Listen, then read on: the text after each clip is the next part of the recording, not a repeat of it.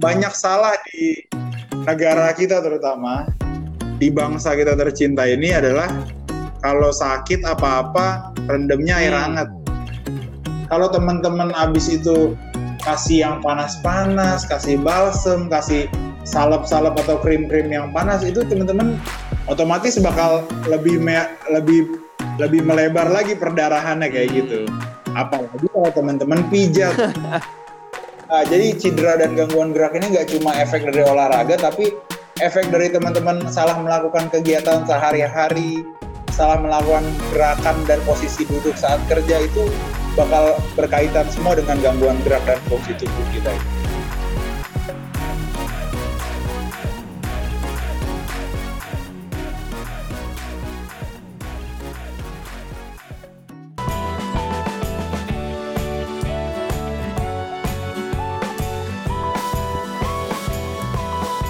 Hai, gue Willy Yonas. Selamat datang di podcast Sehat Seutuhnya.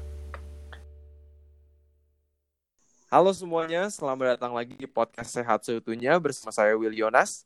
Di episode podcast kali ini kita bakal ngobrolin kayaknya salah satu macam cedera dalam olahraga yang paling sering dialami gitu. Eh, ini juga yang paling sering saya secara pribadi alami, yaitu adalah cedera ankle atau cedera pergelangan kaki. Mungkin para pendengar podcast kalian juga sudah pernah mengalami ini. Nah, kita bakal berbincang-bincang mengenai ini, apa sih yang bisa kita lakukan sebagai pertolongan pertamanya, atau juga bahkan bisa mencegahnya. Karena kayaknya saya sendiri pun pernah mendengar hal-hal yang mungkin tampaknya atau terdengarnya tuh bertentangan gitu. Jadi, kebetulan bintang tamu kita hari ini adalah seseorang yang expert banget di bidang ini karena beliau adalah seorang fisioterapis dari salah satu klub sepak bola di Indonesia yaitu PSS Sleman dan juga pernah menjadi fisioterapis di Timnas Indonesia. Jadi menarik banget kita sudah mendapatkan narasumber yang tepat sekali untuk berbagi dengan kita. Jadi tanpa menunda-nunda waktu lagi, saya mau welcome Mas Lutfinanda Amari. Selamat malam, Mas. Selamat malam Mas, selamat malam semua pendengar sehat seutuhnya. Gimana nih kabarnya, Mas? Sehat? Alhamdulillah sehat, baik. Posisi di mana nih, Mas? Posisi di Jakarta nih Mas, Jakarta pulang ya? ke rumah. Ya, Pulang ke rumah karena PSS Sleman kan bukan dari Jakarta ya. perantau. Perantau perantau untuk menjadi sport eh, sport fisioterapis ya. Dan gimana nih Mas kabarnya liga kayaknya lagi di postpone juga nih, lagi di pos juga ya. Betul betul ini pospon jilid 2 kita bilang. Karena kemarin pospon pas awal-awal COVID empat setengah bulan, terus kita udah prepare juga kemarin dua bulan, udah tinggal aksi eh, mau ngelanjutin game week. Bahkan ada beberapa tim yang eh, di luar Pulau Jawa kan kita eh, PSSI kan keputusannya dipusatkan di Pulau Jawa untuk segera bertanding. Bahkan udah beberapa ada yang Hmm. tanding uh, ada beberapa yang pindah home base ke Pulau Jawa udah sampai nggak cuma barang-barangnya tapi sama tim-timnya sama pemainnya sama pelatihnya tapi tiba-tiba bubar lagi karena tidak mendapatkan izin keramaian. Wow. Insya Allah di bulan Februari 2021 sih mas. Oke, oke. Saya sendiri pun menanti nih. Menanti kayaknya udah kangen banget nonton sepak bola lagi gitu. Betul betul. Ini kayaknya udah kangen juga ya atmosfer di lapangannya, disorak-sorai dari penonton. Kayaknya udah udah kangen banget nih Mas kayaknya. ya hampir anniversary ini pandeminya. Aduh, oke oke oke. Nah, ini Mas sebelum kita ngobrolin soal cedera ankle lebih dalam nih Mas. Penasaran sih pengen tanya kenapa sih apa yang membuat Mas Lutfi ini memilih untuk eh, menjadi seorang sport fisioterapis nih Mas? Oke. Jadi eh, dulu pas SMA ya, pas SMA, terus saya memang hobinya di sepak bola. Oke. Entah itu entah itu bermain sepak bola atau nonton itu gila bola banget lah bisa dibilang. Cuma kalau jujur kalau klub di Indonesia saya nggak ada yang begitu suka banget sih. Kalau di Indonesia justru saya nontonnya timnasnya mas. Oke, tapi klubnya nggak ditonton gitu. Klubnya nggak begitu. Tapi kalau di luar, saya klub klub favorit saya Chelsea itu dari saya umur 9 tahun saya udah begadang. Demi Chelsea. Ya. Mantap, mantap. Jadi nonton bola itu nggak ada bosannya sampai eh, lima enam tahun kebelakangan ini terlibat di sepak bola profesional langsung, tetap asal weekend carinya sepak bola lagi sampai orang-orang bingung, sampai istri sendiri pun bingung nggak bosan bola terus. weekend juga cari bola lagi gitu. Iya, iya, iya. Jadi hidupnya benar-benar sepak bola semua gitu ya. Iya betul. Berangkat dari situ, uh, saya ingat Piala Asia 2007. Itu kan kita tuan rumah ya Piala Asia Hmm. 2007 itu. uh, kalau yang anak Jakarta tahu banget tuh meriahnya.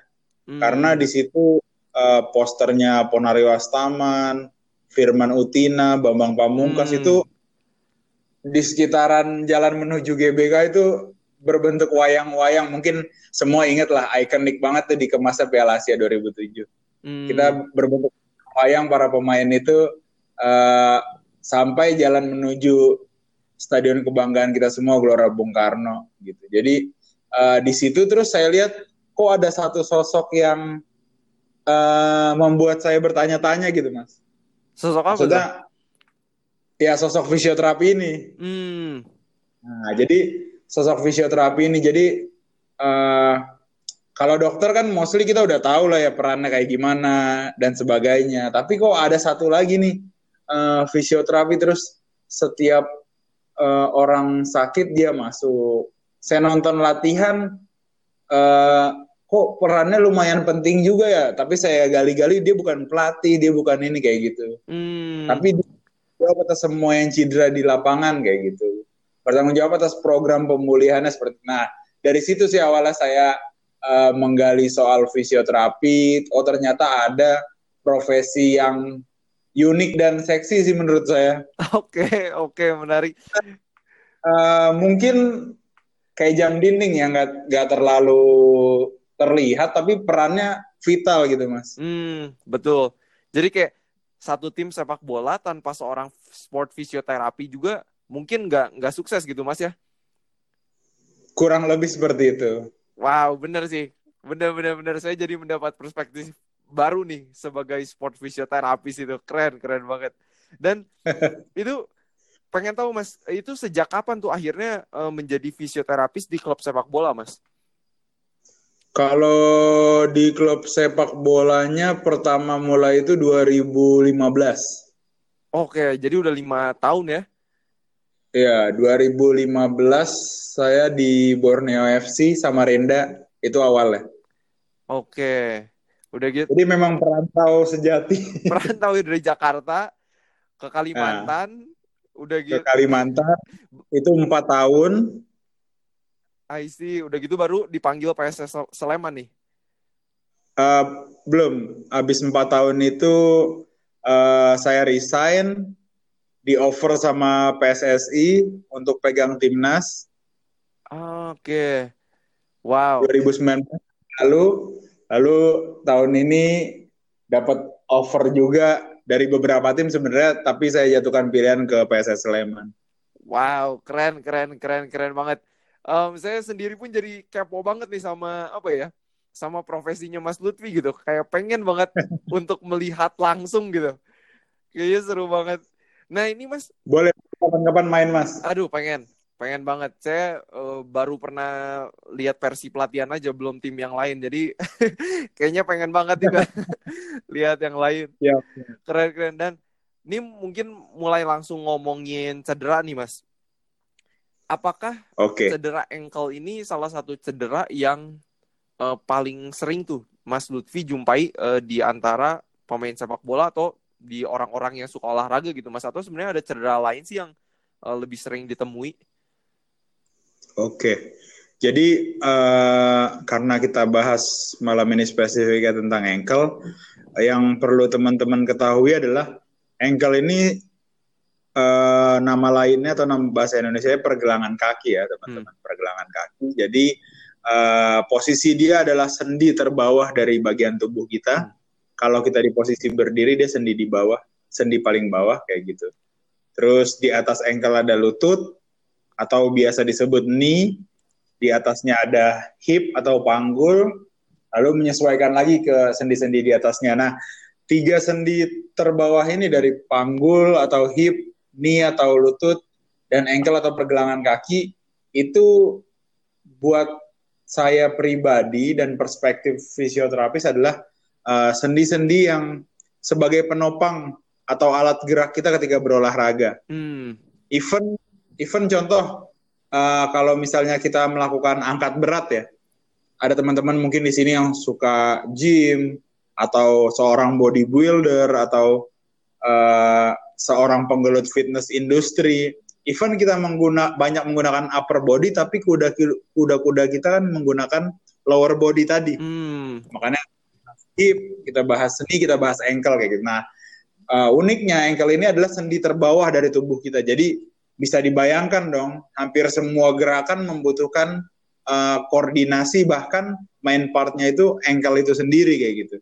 Jadi hampir semua gerakan kita nggak ada yang nggak pakai ankle kayak gitu. Even kita cuma duduk, even cuma kita cuma uh, berdiri, even cuma kita tiduran, pasti itu ankle sedikit banyak terlibat dalam transisi misalnya contoh tidur ke berdiri, duduk ke berdiri, berdiri ke berjalan itu pasti semua hampir aktif ankle-nya.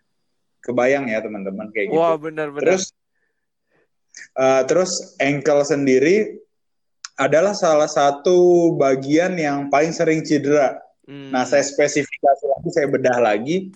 Uh, di ankle ini ada beberapa bagian. Oke. Okay. Mulai sendinya yang disebut ankle tadi, yaitu uh, ada tulang kering kita. Kalau teman-teman pegang itu tulang kering, bisa diraba ke bawah sedikit. Itu ada depan belakang ada tibia dan fibula. Itu tulang kering teman-teman tuh. Kalau teman-teman pegang mungkin cuma ada satu ya, yang besar di depan. Tapi sementara ada tulang satu lagi yang kecil di belakang. Itu juga uh, sering sekali patah kalau teman-teman gak hati-hati. Karena itu tulangnya sangat kecil di belakang tibia itu ada namanya tulang hmm, fibula. Nah, yang daerah betis ya? Betul betul di depan uh, tempat otot betis melekat okay. gitu. Tibia dan fibula ini berdampingan depan belakang, lalu di bawahnya ada telapak kaki kita. Nah, persambungannya itu yang disebut ankle. Jadi biar teman-teman paham hmm. dulu ya hmm. yang disebut itu yang mana. Lalu di ankle sendiri, uh, ankle itu nama sendinya bukan nama cederanya sebenarnya Oke, okay. nah Mungkin cedera ankle kan bahasa hmm. awamnya tuh ya Mas ya. ya, juga yang harus dilurusin. Kadang teman-teman bilang ankle, ankle, ankle, tapi teman-teman uh, perlu ketahui banyak lagi yang harus dibahas dari ankle. Oke, lanjut. Uh, setelah itu uh, di ankle sendiri ada struktur namanya ligamen. Hmm. Ligamen itu uh, adalah stabilisator pasif dari pergerakan sendi kita. Oke. Okay. Jadi kalau uh, yang bisa kontraksi dan relaksasi itu adalah otot, ligamen ini stabilisatornya. Jadi kalau teman-teman uh, bayangin teman-teman uh, ngebuka pintu, ini kayak yang ngejaga di engselnya gitu. Kalau yang sangkutan di engselnya lepas, otomatis pintu teman-teman bunyi tuh, ngek ngok ngek ngok, kebayang ya? hmm, ya? Oke. Okay.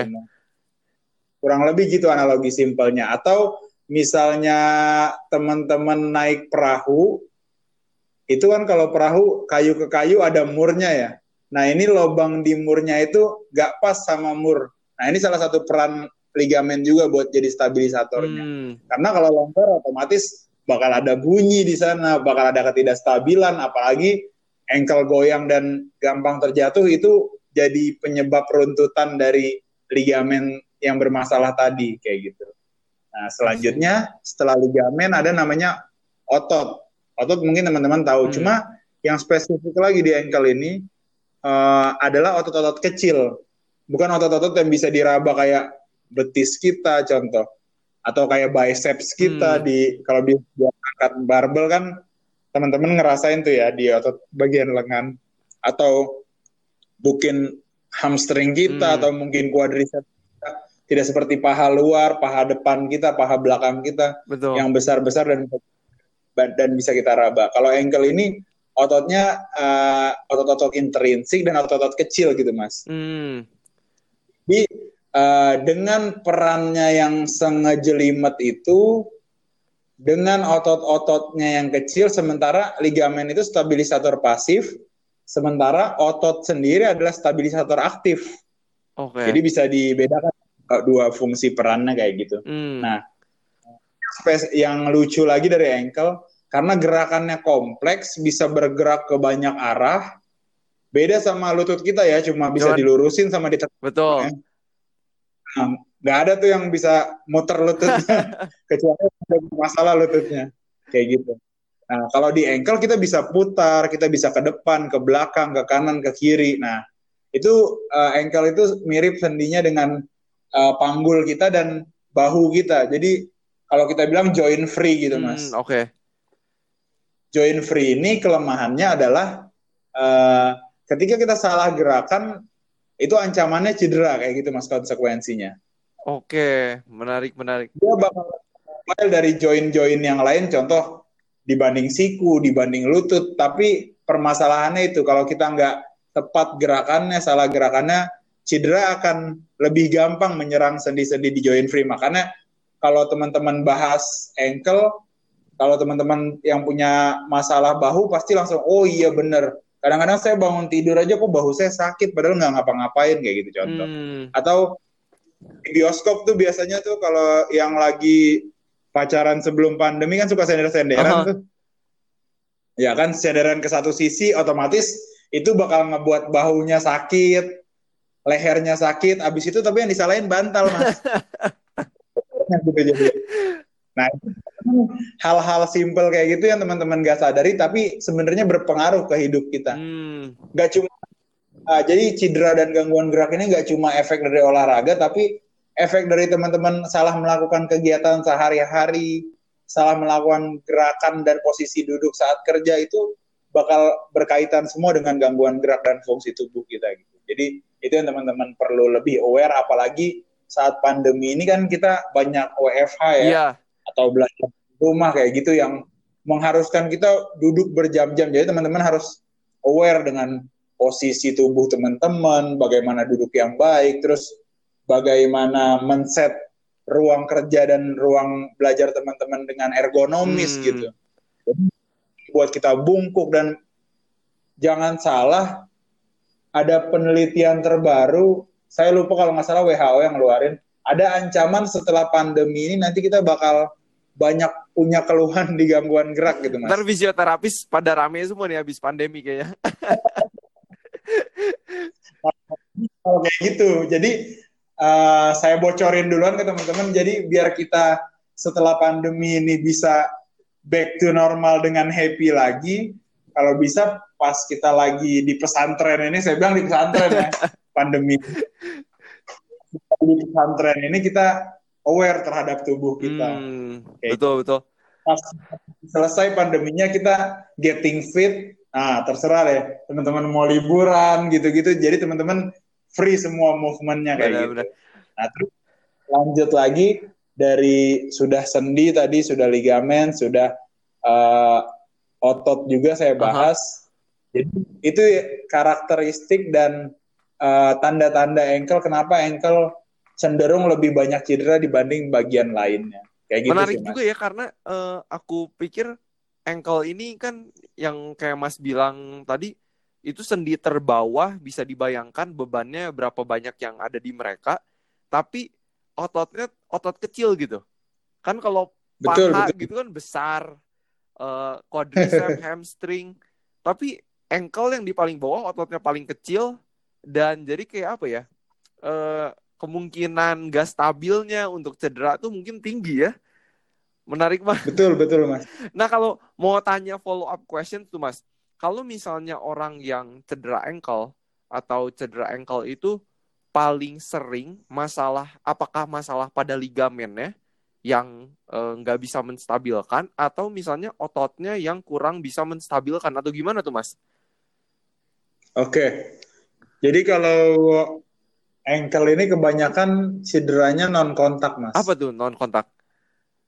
Jadi ada dua jenis cedera, cedera kontak dan cedera non kontak. Kalau cedera kontak ini cedera yang disebabkan oleh eh, sebuah kontak. Kontak yang saya maksud bisa kita kesandung batu. Kalau di sport event bisa kita kena tackle, bisa kita eh, kena benturan dengan lawan ataupun dengan uh, kalau pemain bola salah nendang bolanya, hmm. kalau pemain volley contoh salah uh, mukul bolanya, kalau pemain badminton salah pegang uh, raketnya contoh kurang lebih seperti itu ya namanya cedera kontak ya. Jadi ada kontak langsung dengan benda ataupun lawan ataupun uh, sesuatu gitu okay. yang menyebabkan cedera. Kalau cedera karena benturan biasanya orangnya uh, ikhlas gitu ya. Hmm, betul. Oh iya saya barusan gitu. Ya saya benturan barusan. Oh iya sakit ya kalau benturan itu. Tapi yang orang bingung ini cedera non kontak. Ini yang banyak orang-orang eh, nggak -orang, uh, sadari kenapa. Oh tiba-tiba aja sakit, tiba-tiba aja sakit. Tapi sebenarnya ada namanya jenis cedera non kontak. Saya contohkan. Ketika kita melakukan sprint dalam kecepatan tinggi, kita harus stop karena ada lawan kita. Nah saat stop itu mungkin uh, rumputnya nggak rata atau uh, pool sepatu kita mulai habis gitu ya. Hmm. Jadi ketika kita melakukan pengereman atau braking, kita licin dan kita stop. Nah itu kan kebanyakan ankle terkilir gara-gara begitu mas. Oke. Okay. non kontak atau kita di tackle orang, kita menghindar, oke okay, lompat. Ketawa tuh biasanya kan karena bisa menghindar. Pas turunnya kita yang salah, landing. Nah ini cedera-cedera non kontak yang mungkin teman-teman enggak nggak kenapa-napa nggak ada sliding. Tadi saya sliding saya hindarin malah. Hmm. Tapi ketika kita turun kita nggak sadar bahwa kaki kita terkilir atau salah tumpuan dan sebagainya seperti itu. Atau uh, jenis cedera non kontak lainnya adalah ketika kita sprint contoh, terus tiba-tiba kita ngerasain sesuatu di otot kita seperti ketarik atau seperti robek bahkan kayak gitu. Banyak ya teman-teman kayak kram, hmm. kayak teman-teman tiba-tiba teman-teman ngelihat temennya teman-teman itu pegangin paha terus nggak bisa lari lagi itu kan cedera-cedera non kontak hmm, kayak gitu. Oke, okay. menarik menarik nih. Banyaknya cedera yang non kontak ya teman-teman, cedera non kontak. Lalu uh, yang unik lagi dari ankle ini, kenapa ankle ini uh, sering cedera? Karena yang teman-teman harus paham sebenarnya kalau di luar ya mas, di Indonesia juga udah mulai sih. Okay. Uh, eh, kenapa ankle support itu sangat dianjurkan? Hmm. Karena ankle ini memang sangat rentan dan oke okay, ankle ini cenderung sembuhnya cepat sih dibanding yang lain, tapi kemungkinan dia berulang lagi pun ada. Hmm. Karena yang saya tadi di awal dia punya karakteristik yang unik, sendi terbawa dari tubuh kita, namun uh, strukturnya unik gitu untuk menopang tubuh kita. Karena kalau ankle bisa dibayangkan kalau ankle ototnya besar-besar, dia nggak akan semobile ini gitu Bener. mas. Betul betul. Dia akan gerakan yang atas bawah atas bawah kayak gitu kurang lebih. Hmm. Seperti nah, berarti kalau tadi Mas bilang soal penggunaan ankle ankle support sebagai uh, salah satu cara pencegahan tuh Mas. Berarti emang ya. Uh, nah, yang lucunya dulu ketika saya di tim sepak bola juga, di tim sepak bola sekolah, sering kali itu kita pakai ankle support ketika sudah cedera gitu. Jadi Oke. Okay. kalau kayak gitu gimana tuh Mas? nah, jadi kalau ankle support yang saya maksud ini kita satukan persepsi dulu ya. Ankle support yang saya maksud ini adalah rigid tape ya, Mas. Oh, rigid tape itu kalau teman-teman nggak kebayang uh, taping yang putih yang keras bukan kinesio taping ya yang ditempel-tempel di badan bukan yang itu maksud okay. saya.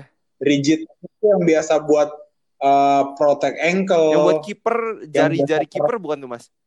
Ya betul ya kurang lebih yang buat jari-jari kiper itu. Yang kalau ditempel nanti nyabutnya tuh bulu-bulu kita sampai waxing. ya kayak gitu. Jadi rigid uh, ankle support yang saya maksud bukan uh, yang merek-merek ada di toko-toko olahraga bukan yang seperti okay, itu. Oke, oke. Atau yang Mas pakai tadi ketika cedera, mungkin Mas disarankan pakai itu gitu ya? Betul. ya. Ankle support itu kan yang Mas ya, maksud. betul. Ya. Nah, ankle support yang saya maksud adalah rigid tape kayak gitu. Jadi uh, mungkin teman-teman yang coba pakai rigid tape terus latihan dan bertanding di awal memang agak agak nyaman karena harusnya teman-teman bisa mobile ankle tapi itu memproteksi karena keras banget ya mas hmm. keras nempel langsung ke uh, kulit kita jadi itu akan sangat mempengaruhi tapi kalau teman-teman biasakan itu itu teman-teman akan akan sangat baik gitu. Kalau saya contohkan di pemain sepak bola yang banyak menggunakan itu uh, yang pernah setim sama saya sih ya. Ponario Astaman Hmm. udah pensiun tapi terus saya lihat juga pas jadi lawan Mas Bambang Pamungkas juga sering sekali menggunakan itu Hmm. Oh. terus eh, Bang Leonard Tupamahu yang sekarang main di Bali United kayak gitu itu rata-rata pakai itu terus Bang Ismet Sofian juga Oke. itu rata-rata usia karir sepak bolanya panjang ya karena mereka ngerti Hmm. main part dari sepak bola itu gimana caranya kita bisa jaga tubuh kita biar tetap uh, fit as long as we can gitu. Betul, betul, betul. Dan kalau itu Jadi rigid eh, tape yang eh, Mas Lutfi sarankan apakah kayak misalnya kalau saya kadang suka lari gunung juga tuh Mas kayak trail running kan itu medannya kayak nggak rata banget ya apakah kayak gitu juga Hmm. disarankan tuh Mas pakai yang seperti itu ya sebenarnya uh, bisa untuk semua cabang olahraga sih mas. oke Ya mungkin yang nggak saya sarankan balet kali ya. Ba- Karena kan balet perlu mobilitas dari ankle kayak betul gitu. betul betul Tapi sama ini catur catur. catur juga nggak usah saya sarankan sih kayak gitu. Karena itu kan perlu tuh biasanya buat mikir tuh. Oke. Ankle kayak gitu. Kalau yang lain mungkin saya sarankan karena uh, kita perlu stabilisasi dari ankle kayak gitu. Dan uh, sekencang-kencangnya rigid tape itu kalau pemakaiannya benar uh, itu nggak akan mengurangi mobilitas dari ankle kita hanya untuk menjaga gitu oke. Tapi contoh kayak uh, misalnya Mas suka run di tempat yang nggak rata, setidaknya ketika kita ada gerakan mengarah ke terkilir, dia menjaga gitu dari luar gitu. Mas. hmm, Jadi kalau kita jatuh dia balikin lagi, jatuh dia balikin lagi. Even tetap kita akhirnya jatuh dan terkilir, nggak separah kalau kita nggak pakai itu gitu mas. betul betul oke ini tips yang Gitu. bagus yang saya sendiri nih akan langsung praktek ini Mas setelah denger podcast ini nih.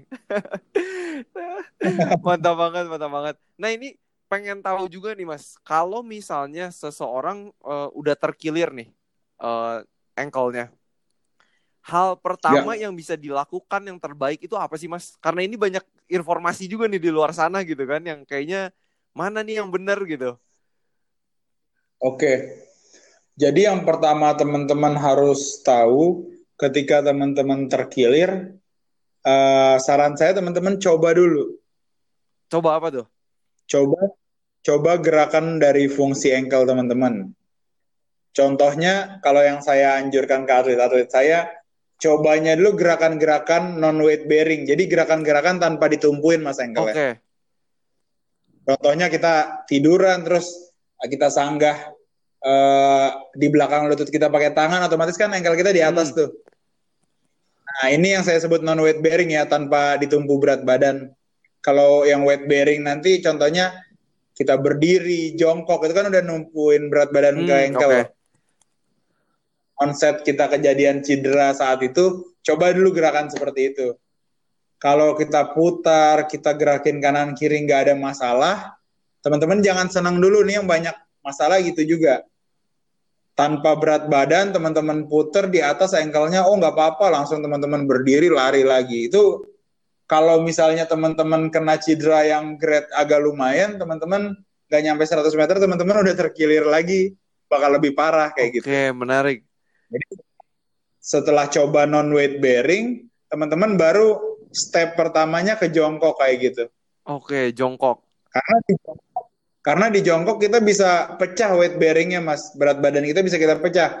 Gak cuma di ankle tapi uh, sudah main core-nya, otot perut kita. Terus tangan kita kan biasanya di depan ya, Hmm, kayak bayi mau merangsang gitu kan, kayak gitu nyoba-nyobanya. Jadi uh, itu bisa dibilang partial weight bearing. Jadi baru separuh atau seperempat dari berat badan kita yang kita coba. Oh, misalnya, oh ini nggak begitu sakit sih atau uh, nggak nggak begitu terasa sakitnya kayak pas tadi jatuh. Nah teman-teman bisa pelan-pelan ke ruku, lalu teman-teman bisa pelan-pelan ke berdiri. Itu dulu weight bearing.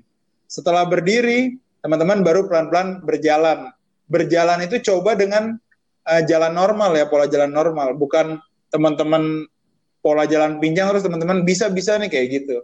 Nah yang banyak salah juga teman-teman coba jalan pi- pincang karena keburu-buru, teman-teman lari lagi, Nah, yang bermasalah setelah itu teman-teman bisa re-injury atau dapat injury yang lebih besar lagi seperti itu. Nah, Oke. itu yang pertama untuk self checkingnya teman-teman Checking ya. itu dulu ya, pertama ya. Itu Gimana? checking checking itunya dulu ya. Checking dulu pertama, tapi kalau misalnya di tempat ada fisioterapi sih bakal lebih mudah sih teman-teman nggak perlu memikirkan Benar, hal itu. benar, benar. Tapi kalau nggak ada, itu yang teman-teman harus lakukan pertama. Hmm. Oke, itu at least 2 menit tuh teman-teman sebenarnya harus sudah bisa jujur ke diri sendiri. Oh ini ada masalah, oh ini nggak begitu masalah. Itu teman-teman sebenarnya bisa kalau teman-teman Hmm. jujur. Oh, Ceknya seperti itu. Nanti spesifiknya urusan visio. Spesifik ini ke uh, tingkat keparahan cederanya, beberapa lama pemulihan kayak gitu itu biar urusan visio. Tapi teman-teman harus paham dulu self checkingnya teman-teman oke. kayak gitu. Setelah kalau teman-teman weight bearing merasa bermasalah, non weight bearing merasa bermasalah, sampai berjalan pun teman-teman kesulitan, itu teman-teman harus stop dari event apa pun olahraga teman-teman. Oke, jadi ja- jang- kalau dipakai soalnya bakal bisa makin parah ya. Betul. Jangan teman-teman habis itu inisiatif. Oh iya kata Bang Lutfi, rigid tape, rigid tape, rigid tape. Lah baru di situ dibebet, terus teman-teman olahraga lagi tuh bukan seperti itu Oke, saya maksud. oke. Jadi rigid itu bukan uh, first aid, tapi buat prevention kayak Oke. gitu. Oke, Teman-teman harus paham hal itu. Jadi uh, penggunaannya harus on the right moment gitu, benar, benar, benar. Benar banget. Tuh. Makanya dengerin podcast ini full, jangan sepotong-sepotong. Takutnya denger potong di aplikasi semua apa kejadian Benar, kayak gitu. benar. Terus setelah itu, setelah teman-teman ngerasa bermasalah semua, teman-teman harus remove. Dan kalau misalnya ada teman-teman di sini juga yang pendengar sebagai uh, medical staff di event tersebut, harus teman-teman juga harus tegas di soal kayak gitu. Jadi jangan teman-teman ngalah sama atletnya kayak gitu. Hmm, Teman-teman edukasi secara cepat juga soal itu. Makanya kenapa bagusnya misalnya contoh sebelum maraton ada edukasi dulu hmm. soal apa yang akan terjadi. Jadi ketika peserta cedera semua udah ada bekalnya gitu Mas harus ngapain kayak gitu. Betul, betul. Nah, kalau itu Mas, first aid-nya setelah kita melakukan checking, first aid-nya kira-kira apa tuh, Mas? Nah, untuk first aid-nya sendiri setelah kita melakukan checking, kita sadar sudah ada masalah, eh, kita menggunakan protokol namanya RICE. Oke, apa itu, Rice? Rest, Ice, Compress, Elevation. Oke. Boleh dijabarkan sedikit? Pertama, oke teman-teman yang pertama eh, rest dulu, itu yang paling penting. Yang di rest kan bukan seluruh anggota tubuh ya, part yang cederanya. Teman-teman di lutut, lututnya. Teman-teman di otot hamstring, paha belakang, otot hamstringnya saja. Teman-teman di ankle, ankle-nya saja kayak gitu kurang Hmm. lebih. Nah, rest yang saya maksud di sini adalah eh, tidak menggerakkan dia dengan posisi weight bearing. Oke. Contoh jangan berdiri dulu, jangan jongkok dulu. Teman-teman nggak usah pikirin teman-teman nggak bakal bisa jalan lagi berdiri lagi di eh, 15 menit sampai 30 menit pertama teman-teman hilangkan itu. Nggak usah nyoba-nyoba pengen jogging dulu, pengen eh, ah saya bisa kok saya bisa gitu. Itu hilangkan dulu. Ini bukan soal eh, teman-teman manja atau enggak, tapi ini ini memang protokol penanganan pertamanya seperti ini. Hmm.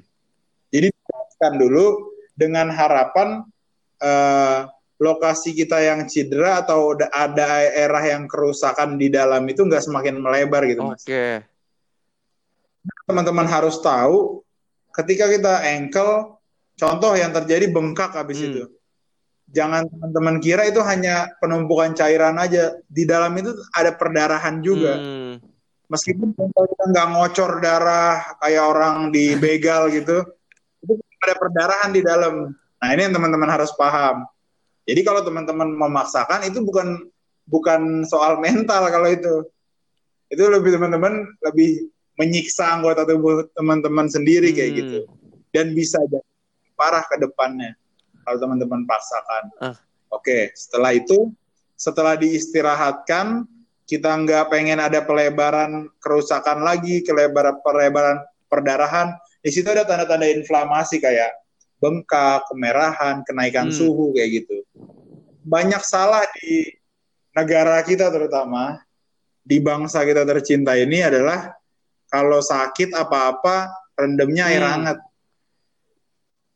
atau uh, pijet di haji tut gitu. Dengar kayak Iya, gitu iya, ya. Oh, ini buyut saya di haji tut gitu. Bener bener bener. Di semua kota mungkin ada tuh haji-hajian. Padahal harusnya pertama pertama es dulu ya, yang dingin dulu ya.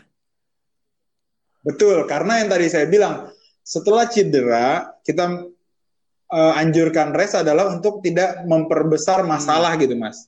Terus otomatis setelah cedera diikuti tanda-tanda inflamasi seperti kemerahan, kenaikan suhu, terus bengkakan. Dengan kita melakukan pemberian es, otomatis kita ag- antagonisnya dong. Kenaikan suhu tadi, terus menginisiasi recovery jaringan kayak gitu. Jadi kalau teman-teman abis itu kasih yang panas-panas, kasih balsem, kasih salep-salep atau krim-krim yang panas, itu teman-teman akan nggak logik karena panas di dalam, teman-teman tambahin lagi panas dari luar gitu. Hmm, Kebayang ya Mas? Kebayang ya? bener. Otomatis bakal lebih me- lebih uh, lebih melebar lagi perdarahannya kayak Hmm. gitu. Apalagi kalau teman-teman pijat. nah ini lebih belum karena salah satu efek dari pijat itu adalah menaikkan suhu tubuh, menaikkan suhu tubuh dan memperbesar aliran darah ke area yang kita pijat. Hmm. Nah jadi teman-teman bayang lagi perdarahan di situ, teman-teman buka lagi. Kalau di Jakarta banjir kanal timur, oh makin deras deh tuh ke situ. Benar benar benar benar. Jadi logikanya yang terjadi dalam tubuh kita. Jadi kalau ada yang menganjurkan eh, urut aja nih di haji tut gitu, tetangga saya bisa haji ini ini, ini. Nah, teman saya sarankan cukup lakukan ini dulu di onset kejadian cedera. Rest, ice, kompres, elevasi. Hmm. Setelah di es, teman-teman kalau punya bandage bisa pakai bandage. Itu nggak perlu teknik yang macam-macam ribet. Es itu teman-teman tekan aja. Oh, ikat aja. Jadi nggak cukup sekedar pemberian es aja, tapi harus diikat. Kalau teman-teman nggak punya itu bisa pakai uh, wrist tap, tapping yang untuk join Oke. biasanya mas, kayak gitu.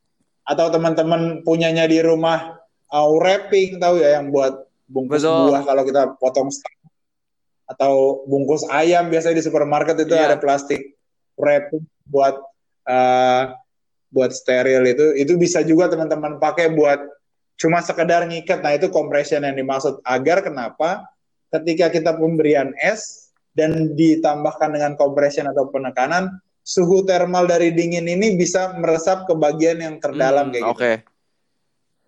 Even kita kena cederanya di bagian dalam atau luar, semua area tercover karena tadi ketika tanda-tanda inflamasi muncul, gak cuma part ankle aja yang uh, punya masalah, tapi area-area di sekitarnya juga mengalami Hmm. itu kayak gitu.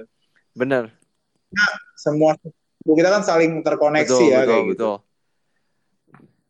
Jadi setelah uh, rise, rest, ice, compression, langkah terakhir ketika sudah kita bebat adalah kita posisikan elevasi. Boleh teman-teman duduk atau boleh teman-teman posisinya uh, tiduran, terus angkat, kalau di ankle, angkat kaki teman-teman uh, lebih tinggi dari jantung Hmm. kita. Jadi kebayang ya kalau posisinya tiduran, teman-teman bisa sanggah uh, kakinya bisa diangkat, ditaruh aja di kursi atau kalau adanya bantal dua bantal cukup untuk naikin uh, kaki kita lebih tinggi dari jantung kita. Yang diharapkan apa? Yang diharapkan adalah uh, pembuluh limfe bisa tarik pembengkakan yang terjadi tadi dan kalau kita naikin di atas jantung kita otomatis ada gaya anti Hmm. gravitasi ya yang bisa tarik uh, cairan-cairan dan perdarahan tadi untuk menuju ke jantung kita kayak gitu. Nanti bakal diolah lagi oleh Oke. tubuh. Seperti Menarik itu. Ini ini nggak bisa dipisahkan dan empat step ini nggak bisa hanya dilakukan satu, dua, dan tiga saja kayak gitu. Karena uh, masing-masing step punya fungsi dan tujuan Oke, masing-masing. rise-nya harus komplit ya. Betul. harus komplit. Oke, ini buat teman-teman perlu banget dicatat. Rise ini dari rest, udah gitu ada ice, ada compression, ada elevasi ya, ada elevation. Menarik banget. Ini pertolongan pertama yang kita harus tahu bila mana kita atau teman kita yang lagi olahraga bareng atau misalnya lagi jalan kaki bareng atau hiking kalau ankle-nya terkilir ini yang bisa kita lakukan. Nah, Mas mungkin untuk pertanyaan terakhirnya nih yang pengen aku tanyakan adalah kira-kira apa sih yang bisa kita lakukan? Apakah ada pemanasannya supaya kita bisa mempersiapkan ankle kita supaya nggak mudah cedera gitu, Mas? Oke, jadi uh, salah satu tips untuk pencegahannya tadi udah sempat saya senggol sedikit ya soal penggunaan ankle support. Ankle support yang dimaksud hmm. adalah rigid tape. Tapi kalau untuk preparation sendiri, untuk mencegah uh, ankle sendiri, teman-teman harus paham konsep stability dan mobility. Oke, okay. gimana tuh? Uh, konsep stability dan mobility ini teman-teman harus aware terhadap uh, tubuh teman-teman. Contoh, saya contohkan, kalau teman-teman duduk selonjoran terus senderan di tembok, coba teman-teman lihat ankle kita. Kalau kita tarik ke arah tubuh kita, kebayang ya kayak posisi stretching Betul. betis gitu. Kita tarik, apakah sama kanan kirinya? Maksudnya lingkup hmm. geraknya ya. Beberapa orang gak sadar kalau kakinya justru oh yang kiri lebih mobile dari yang kanannya. Paham maksud saya gitu ya Mas? Ya? Menarik. Nah, jadi itu kaitannya nanti di preparation kita. Nah, jadi teman-teman event teman-teman punya physical coach atau pelatih fisik yang mempersiapkan pemanasan dengan sebaik mungkin, teman-teman juga harus aware terhadap karakteristik tubuh teman-teman. Hmm. Itu salah satu yang saya uh, sounding tadi ya soal mobilitas dari gerak sendi kita bisa jadi berbeda dari kanan dan kirinya itu yang teman-teman harus pahami okay. kayak gitu. Yang kedua, uh, teman-teman juga harus sadar kita punya tipe-tipe otot yang berbeda-beda. Contoh, saya dan Mas bisa jadi tipe ototnya beda. Kalau saya tipe ototnya cenderung yang uh, gampang panas gitu, Mas. Oke, menarik melakukan beberapa stretching yang sesuai dengan program, saya udah ready. Tapi ada beberapa orang yang perlu stretching tambahan oh. atau perlu dynamic atau bahkan perlu strengthening dulu untuk uh, mendapatkan performa dengan baik ketika game atau latihan dimulai. Oke, menarik. Nah, itu kan komponen individual yang berbeda-beda hmm. dan mungkin disiapkan oleh tim pelatih kayak gitu. Oke, oke teman-teman komunikasikan ini dengan pelatih teman-teman, dengan PT teman-teman, dengan siapa pun yang punya komunitas yang teman-teman geluti, mungkin itu bisa jadi kayak uh, pendekatan hmm. personal hmm. dari dari klub ke teman-teman. Tapi kalau teman-teman sendiri nggak paham tentang tentang tubuh teman-teman, siapa yang mau paham lagi? betul, gitu. betul, betul. Nah, jadi boleh dicek tubuhnya masing-masing dulu dari gerakannya masing-masing. Itu bisa dicek nggak cuma di ankle, di semua tubuh bisa. Contoh bahu, oh iya yang kanan lebih mobile ya dari yang kiri kurang lebih kayak gitu. Jadi nanti disesuaikan yang kanan lebih mobile kita latih stabilitas, yang kiri yang nggak nggak mobile kita latihnya mobilitas kayak gitu Oke, mas. Oke, menarik lebih. menarik. Satu dua.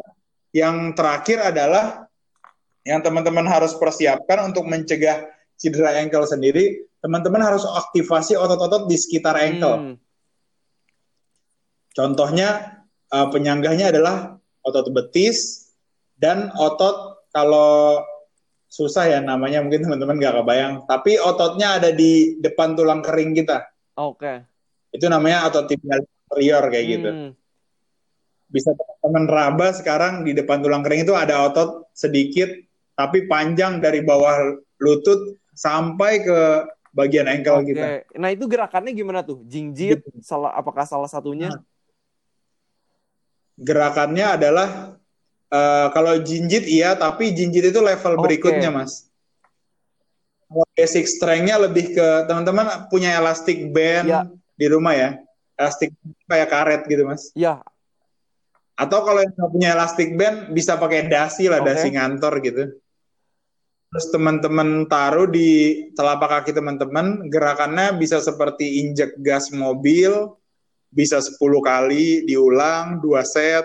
Lalu teman-teman tahan lagi seperti itu tapi di arah dalamnya. Jadi teman-teman lawannya sekarang ke gerakan ankle bagian luar.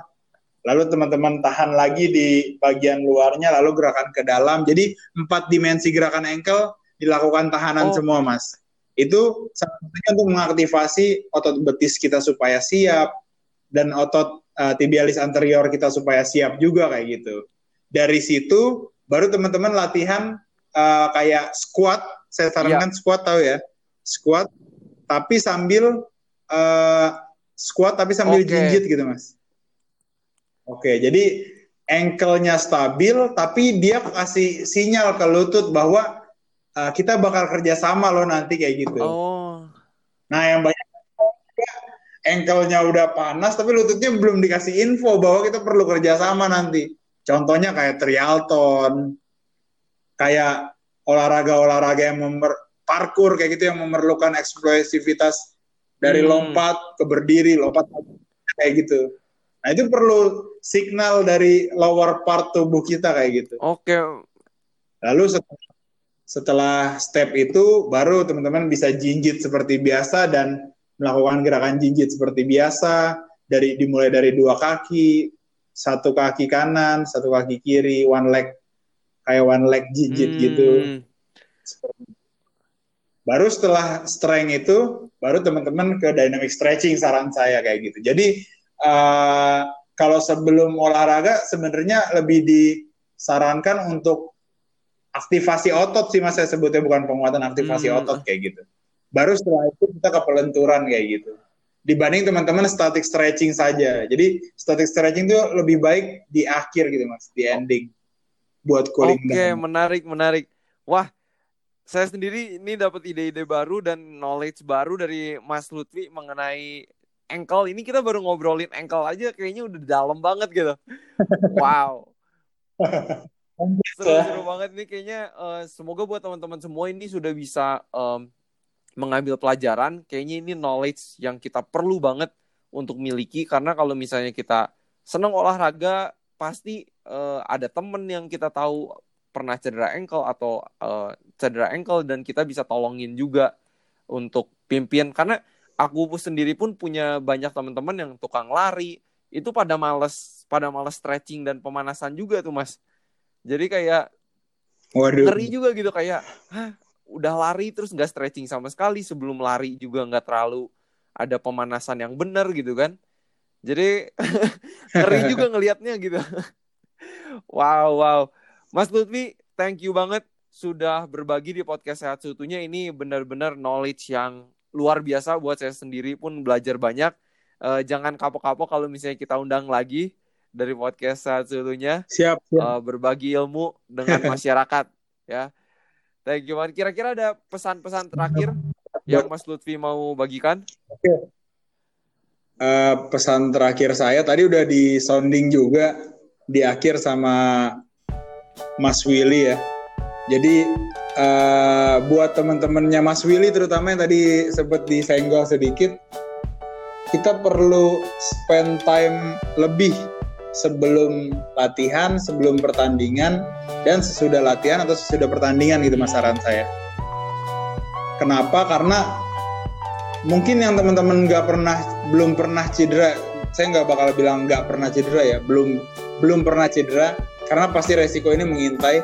Mungkin bagi teman-teman ini soal sepele, tapi kalau teman-teman atau pasien saya atau atlet saya yang teman-teman pernah lihat cedera itu sakit sekali rasanya. Sakitnya bukan ketika teman-teman terkena terkilir atau teman-teman terkena tackle di hari H, tapi sakitnya teman-teman berjuang lagi untuk bisa kembali ke performa teman-teman itu butuh perjalanan panjang, butuh pengorbanan. Nah, untuk tidak mengalami hal-hal tersebut, untuk tidak menjadi survivor nanti di cedera tersebut, teman-teman harus uh, spare time lebih banyak ketika teman-teman preparation dan after uh, latihan atau after exercise yes. kayak gitu sih mas. Terutama di saat uh, pandemi seperti ini ya. Kemarin sempat dapat berita duka juga salah satu legend sepak bola kita uh, Om Ricky Yakobi meninggal ketika fun game ya. Ini fun game ya bukan uh, game resmi kayak gitu. Fun game aja punya resiko seperti itu jadi nggak cuma cedera yang menyi, uh, mengintai teman-teman tapi bahkan sampai ke kematian kayak gitu. Jadi teman-teman kalau teman-teman aware dengan tubuh teman-teman insya Allah resiko-resiko seperti ini bisa teman-teman hindari sih. Apalagi di saat pandemi seperti ini imunitas kita bakal sangat diuji. Jadi uh, teman-teman boleh olahraga sebanyak mungkin tapi teman-teman harus sadar bahwa uh, rest dan olahraga adalah satu kesatuan amin, amin betul. Dan mungkin yang terakhir kalau ada teman-teman yang pengen follow Instagramnya Mas Lutfi uh, Mas Lutfi di mana tuh Oke, uh, kalau yang mau kenal lebih jauh atau konsultasi, saya buka open konsultasi free juga wow. sih mas. Buat teman-teman yang Tuhan boleh DM saya di @lutfinanda. Okay. Saya balas cepat atau lambat. Oke, nanti nanti pastinya kita juga tag uh, di deskripsi podcast ini dan juga di Instagram kita. Pasti kita tag juga Mas Lutfi supaya teman-teman bisa menemukan Instagramnya Mas Lutfi. Thank you banget nih Mas sudah bersedia mengedukasi dan siap siap. Semoga bermanfaat. Dan harapan kita seperti biasa semoga kita sehat seutuhnya.